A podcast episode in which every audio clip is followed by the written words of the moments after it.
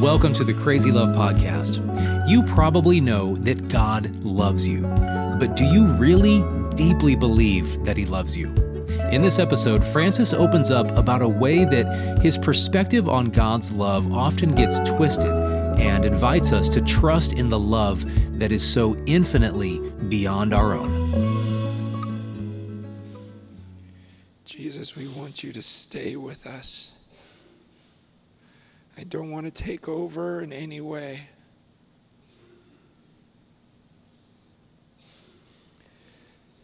Church, think about it. If Jesus walked in the room,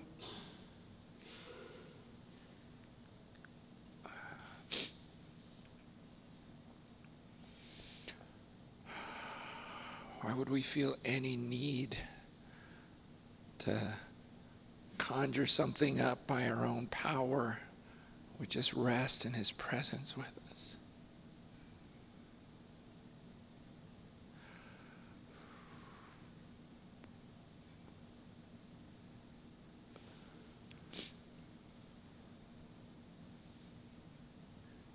And praying that you would know that Jesus loves you and wants to be with you.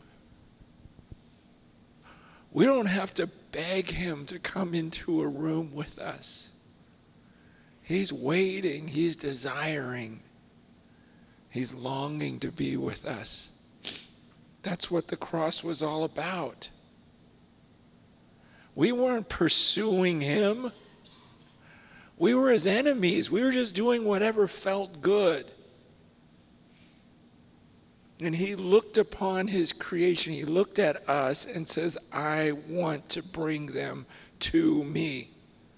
I want to go down there and be with them. And then when He left the earth, He's telling the Father, I want to take them all with me so they can be with me in heaven and see me in my glory, because I don't want to live without them. And I confess, for too long, I've just been focusing on like working and like begging Him. And I've been praying for myself, God, help me know your love. Like, know your love. Just like a couple weeks ago when we talked about the throne of grace, and it was like, oh, I never saw your holy throne as a throne of grace. But now that I see it, and I know it in my head, but I want to know it. Like most of you would say, you know that God so loved the world, but do you mean that? Like from the core of your being, do you just know at the core of you, who you are, that God loves you? I was noticing as we were worshiping, I was going, God, I love you. And it's easier for me to say, I love you, than it is to say, I believe you love me. And that's probably true for a lot of us in this room. It's easier for us to say, I love you, than it is to go, God, I know you love me. I am so sure you love me. Why is that? God's been, you remember how I said, let's pray that God would show us where we're deceived. And God just keeps answering that prayer and showing me, no, you have this wrong about me. You don't see this side of me clearly. Please keep praying that prayer. God, show me where I've been deceived. Because we're all deceived in some way. And so to humble yourself and say, God, you've got to open my eyes. I've just seen some things that have been twisted in my mind, that the enemy has just twisted in my mind about the love of God.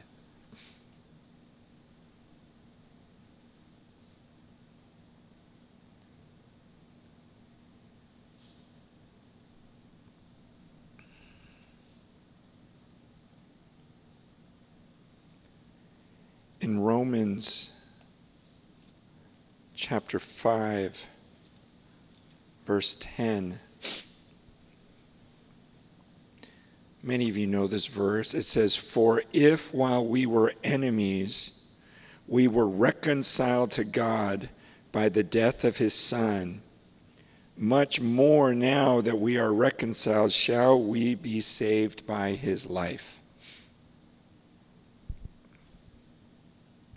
God was showing me things about this verse this week. This is where he was showing me how my mind is twisted in some way. He says, while we were enemies, we were reconciled to God. So here's what I noticed about myself, and this may be true of some of you, so I feel like I'm supposed to bring it up tonight. Like, I know that I am saved by grace. I don't deserve any of it. It's because God so loved me, and because he's a God of mercy, he saw me, like that first part of the verse. Like, I know I did nothing to earn his love. I was an enemy of God. I was dead in my trespasses and sins. I had nothing to offer him. He didn't look down and say, wow, now there's a good kid. No, he saw me in my rebellion, my sin, my selfishness, and he came after me. And so I did nothing to earn my salvation. I did nothing to earn his love.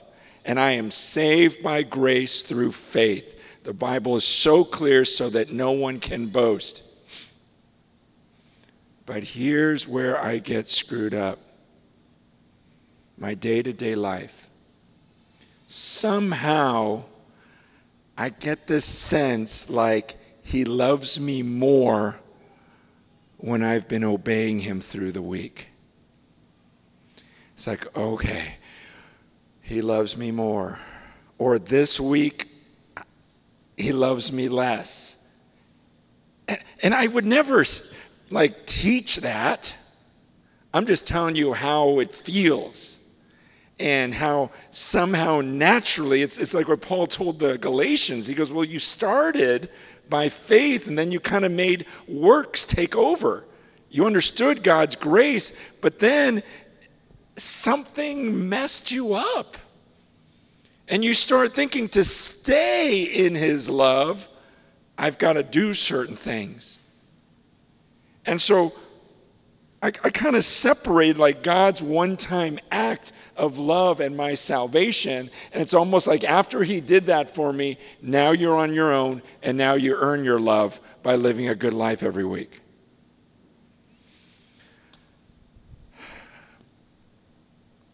I just feel that sometimes. And I'm not going to blame it on daddy issues and having a dad who put me up for adoption and didn't want me, and I never earned his love, you know?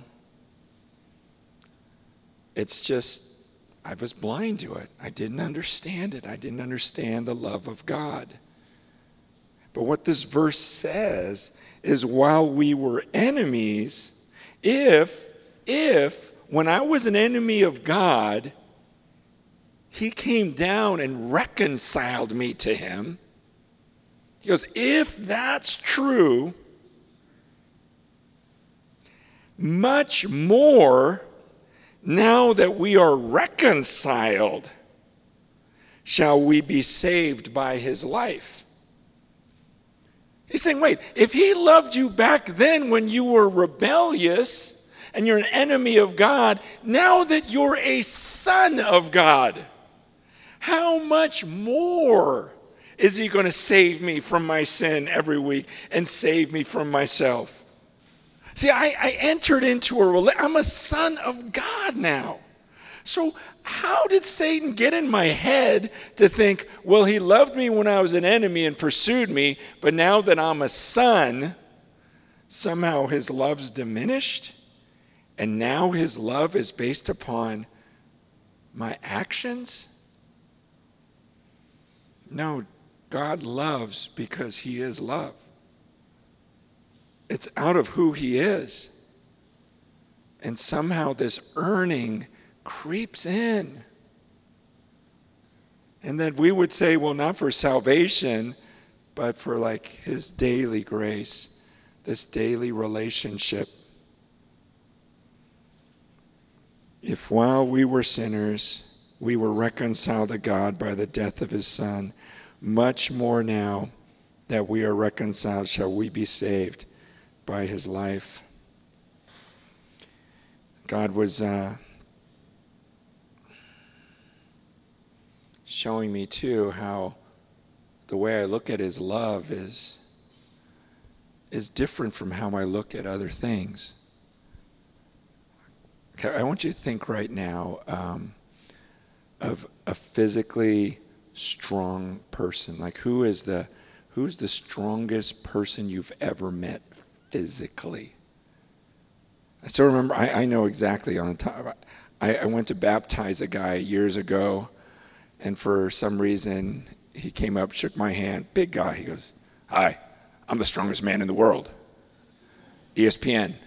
And he really was. I'm like, okay, nice to meet you. I'm Francis. You know, but it was just, I mean, I had to baptize, like he just barely fit seriously in the baptismal pool. And his wife could bench press 400 pounds.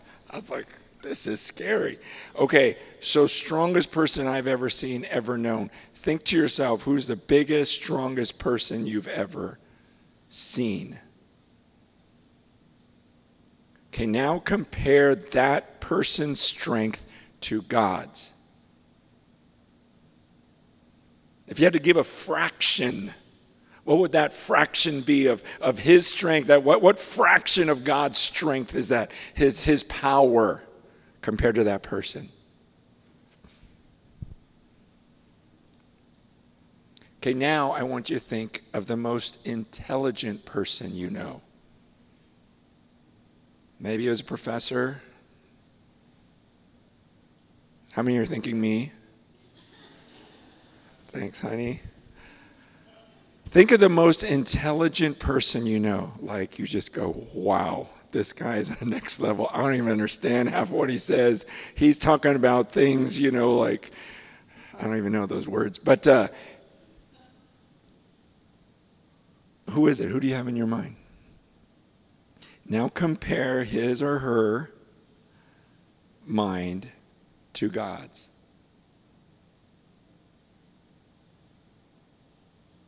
Okay, it's comical, right? It's silly. He's omniscient. He knows everything. He's omnipotent. He's all powerful. Now think about the most loving person you know. Who do you just think, man, this person loves? Oh, this person loves me so much. Who's the most loving person you can think of on the earth right now? That you know, man, she is so loving, or he just never thinks of himself. He's always thinking about others. He's just so good at loving.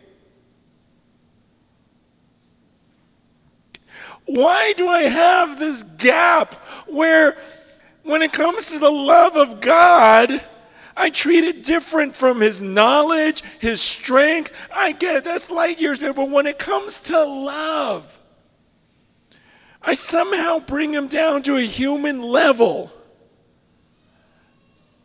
Like he maybe loves me as much as Lisa does. Or as much as one of my kids loves me. Or maybe as much as I love my kids. Or that. Do we not believe in the infinite love of God? That you think about that one time when you were loved by someone so deeply. Compare that to the love of Christ.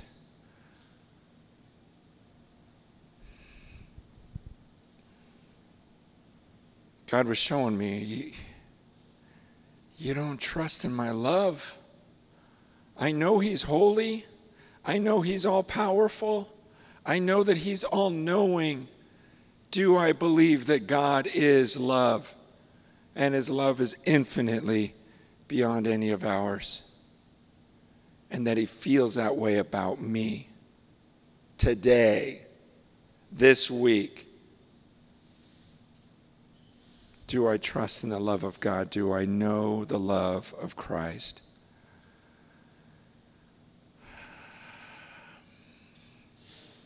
I mean, I know it. Like, if you gave me a test and does he love me, I would check that box. But again, if you study like church history, they would just, you know, the pastors, the leaders, I mean, they didn't say, oh, he knows this, he knows this. They would follow. They would live in close quarters and make sure that this person knows the love of Christ. It's they've tasted of it. You can tell me all the ingredients and, you know, some recipe, but if you've never tasted it and known it, and it's just that familiar smell and taste and everything, and it's in me. Like, is that the love of God in your life where you just go, I am so loved by him? And there's even something twisted in my mind where I feel like it's, and this is the enemy, like I'm being arrogant if I say, King Jesus, the Lord of the universe, is insanely like crazy about me. You guys don't even know. You have no clue how much he loves me specifically. Like there's some twisted side in me that thinks, oh, I should be humble and kind of go, well, I think he's okay with me and you know, he loves me because he loves the world, rather than tasting it and looking you in the eyes and going, I promise you, this God loves me so much more than anyone's ever even come close to loving you. This God, Jesus, loves Francis Chan so much. Do you know how much Jesus loves Francis Chan? Even knowing what I've done, knowing all my failures, I don't know a lot of things, but to be able to say, he loves me. Is that you today? Do you know that you're loved? If not, you'll end up doing things for Christ's love rather than from his love. And it's so easy to fall into that. I've done it.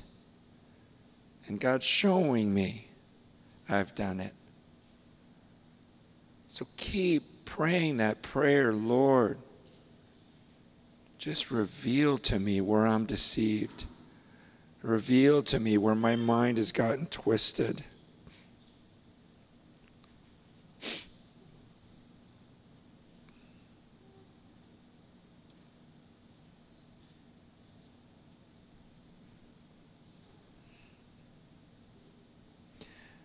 I just think, what if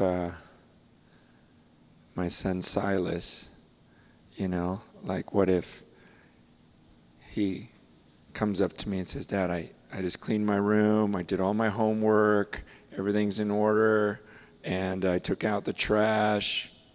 So do you love me now? I'd be like, what are you talking about? You think that's what makes me love you?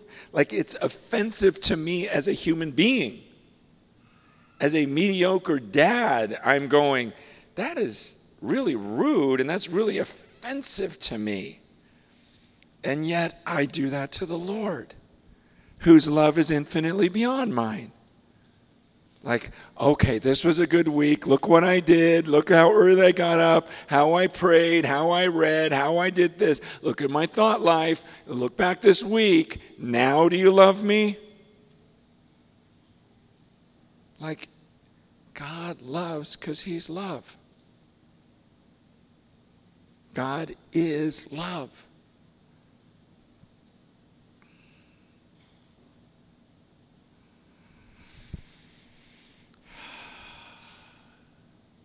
And it's out of his love for us that now we can love other people.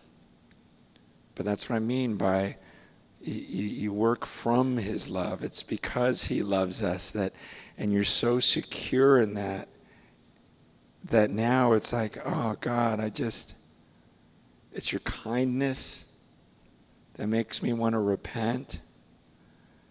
It's the kindness of the Lord that leads us to repentance, Ephesians 2:4 says. And God was showing me, oftentimes it's my fear of God that causes me to repent, that leads me to repentance. It's the holiness of God that leads me to repentance. But he says in Scripture, no, it's my kindness, because I'm patient with you. I'm so kind. Do you think of him as just kind? This holy, all-powerful God. That's why they have that word loving kindness. It's like they couldn't quite figure out how to translate this word, and so they had to make a new word for God. It's his loving kindness is greater than life.